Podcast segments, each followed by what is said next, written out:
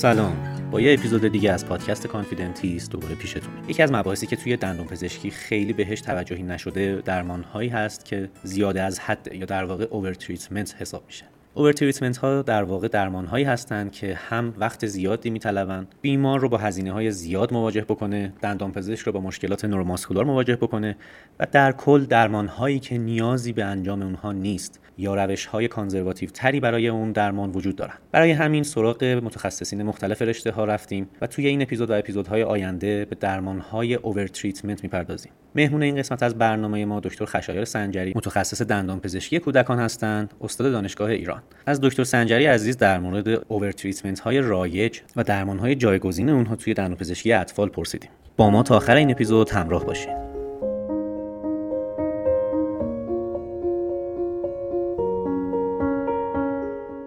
سلام، وقت همکاران عزیزم بخیر باشه. امیدوارم خوب و خوش و سلامت باشید. در مورد اوورتریتمنت ها در حیطه دندانپزشکی کودکان میخوایم با هم دیگه صحبت کنیم. اوورتریتمنت هایی که باعث میشن درمان اضافی به کودک تحمیل بشه. این درمان حالا یه مدت زمانی رو میطلبه، پس بنابراین کودک دچار صدمه از نظر ذهنی و روحی هم خواهد شد و هم بحث هزینه‌اش هم برای والدین خواهد بود. یک مثال معروف از این اوورتریتمنت ها رو با هم دیگه شروع بکنیم. مثال اولش کشیدن دندان‌های شیری قدامی فک پایین هست. این مشکل متاسفانه خیلی موقع دیده میشه، یعنی دندانپزشکان میرن سراغ کشیدن دندون‌های ای پایین کودکان مثلا هولوش 6 و 7 سال، در صورتی که این کشیدن دندان شیری اصلا اندیکاسیون نداره. با هم دیگه راجعش صحبت میکنیم مفصل‌تر. قضیه از این قراره، دندان به صورت دو ردیفه توی قدام فک پایین رویش پیدا میکنه تو همه بچه‌ها. یک چیز نورمال و روتین و فیزیولوژیک هست اینکه دندان A تو دهانه و دندان یک هم از لینگوالش رویش پیدا کرده. چیزی هم که نورمال و فیزیولوژیک هست طبیعتا نیاز به درمان و مداخله درمانی نخواهد داشت. خیلی از همکاران اقدام میکنن به کشیدن چنین دندون‌های. شما تصور بکنید این صحنه رو که یک کودک کریسفیری که مادرش پدرش سالها زحمت کشیدن، 6 سال این کودک رو کریسفیری نگه داشتن، توصیه‌های بهداشتی رو رعایت کردن، حالا کودک رسیده به سن 7 سالگی و دندان A پایین تو دهان یک از لینگوال رویش پیدا کرده و به یک دندانپزشک مراجعه میکنه و متاسفانه اون دندانپزشک تصمیم کشیدن این دندون میگیره و کودک آسیب روحی بزرگی رو خواهد دید. کودکی که اصلا نیاز نبوده بی‌حسی دریافت کنه، حالا باید براش با سرسوزن تزریق انجام بشه، حالا یا بلاک یا انفیلتره، تزریقی که به شدت دردناک هم هست. برای بچه‌ای که اصلا نیازی به چنین درمانی نداشته، کشیدنی انجام میشه که میتونه پردرد باشه.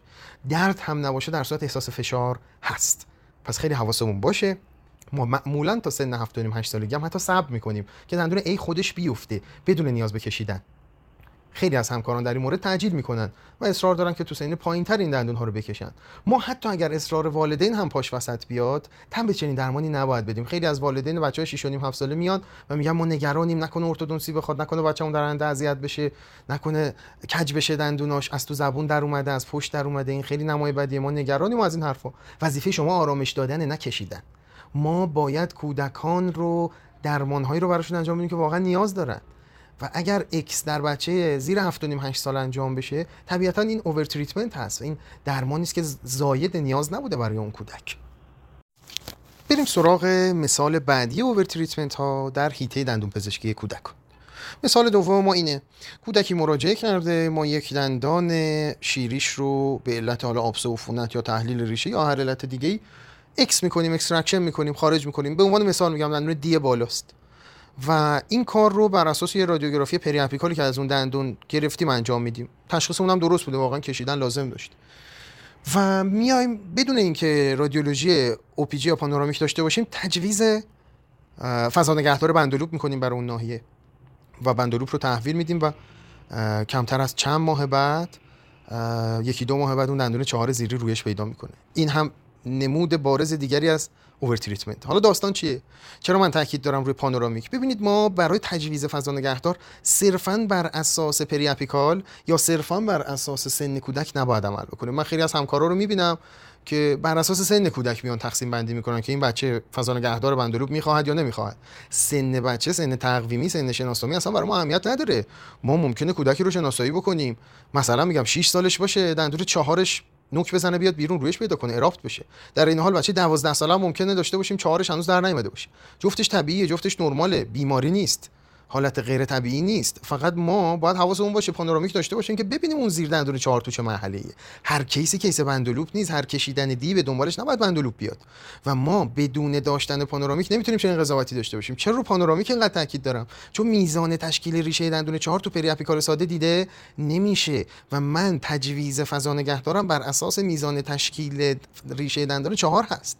ریشه دندون چهاره که برام تعیین میکنه که آیا فضا نگهدار بگذارم یا نه. خیلی موقع من میبینم مثلا 3/4 ریشه دندون 4 تشکیل شده، دندون دیرم کشیدم. خب طبیعتا وقتی 3/4 ریشه دندون 4 تشکیل شده باشه یعنی نیروی رویشه فعال داره، یعنی به زودی این دندان در محیط دهان ظاهر خواهد شد. پس احتمال خیلی زیاد مثلا نیازی به بحث فضا نگهدار نداشته باشم و با دادن فضا نگهدار فقط باعث میشم یک درمان اضافی برای کودک انجام شده باشه. نکته بعدی که در مورد فضا نگهدار بندلوپ هست اینه که ما باید در نظر بگیریم توی سنین مختلف هم این موضوع ممکنه اندیکاسیوناش فرق کنه. یه مثال دیگه‌ش اینه، کودک 3 ساله‌ای که مراجعه کرده، 4 ساله‌ای که مراجعه کرده، دندون شیشش هنوز نیروی رویشی فعال نداره. اگه ما دی این بچه رو بکشیم هنوز شیشی نیروی رویشی پیدا نکرده که بخواد ای رو هول بده تو فضای دندون دی که کشیده شده. پس چه نیازیه که بچه 3.5 یا 4 یا 4.5 ساله رو درمانی رو بهش تحمیل کنیم که هیچ منفعتی برای اون کودک نداره و اصلا قرار نیست فضایی از دست بره. از 4.5 به بعده که نیروی رویشه فعال دندان شیش ظاهر میشه و اونجاست که لازمه و ضروریه که برای کودک فضا نگهدار داده بشه. اون میشه درمان خوب، ولی اگه زیر 4.5 باشه میشه درمان اضافی، میشه درمانی که بچه رو اذیت کرده یه مدتی که بچه مثلا بچه 3.5 4 ساله که تحملش این چیزی نداره ما به زور بهش تحمیل کردیم یه حلقه بزرگ باقی گیر غذایی رو تو سنی که اصلا نیاز بهش نداشته. پس این موضوع رو حتما مد نظر قرار بدیم که توی تجویز فضا نگهدارها حتما پانورامیک داشته باشیم، حتما میزان تشکیل ریشه دندان دائمی زیری رو به دقت چک بکنیم.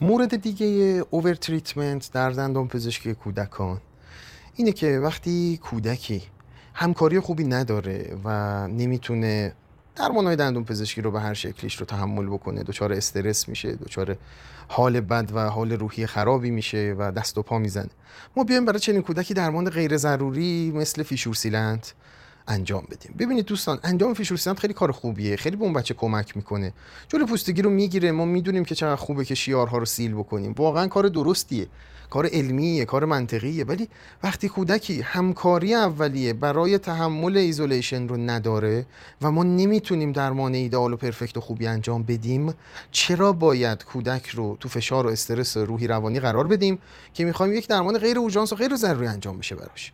خیلی موقع من میشنوم همکاران مثلا دست و پای کودک رو گرفتن تا یه فیشور سیلنت براش انجام بدن یا اشک کودک در اومده موقع فیشور سیلنت. ببینید، درمان خوب وقتی مفهوم داره که همه چیزش خوب باشه، همه چیزش درست باشه. وقتی با روح بچه، با روان بچه، با یه فیشور سیلنت ممکنه ما بازی بکنیم، بهتره که این اوور تریتمنت رو انجام ندیم. درمان درستیه ها، ولی همه جانبه نیست. ما همه جانبه درمانمون رو در نظر نگرفتیم و حواسمون نبوده که روح و روان بچه هم خیلی برای ما مهمه. حالا میخوایم جلو پوستگی رو بگیریم، ولی این یه کار اختیاری و در واقع آپشنال هستش.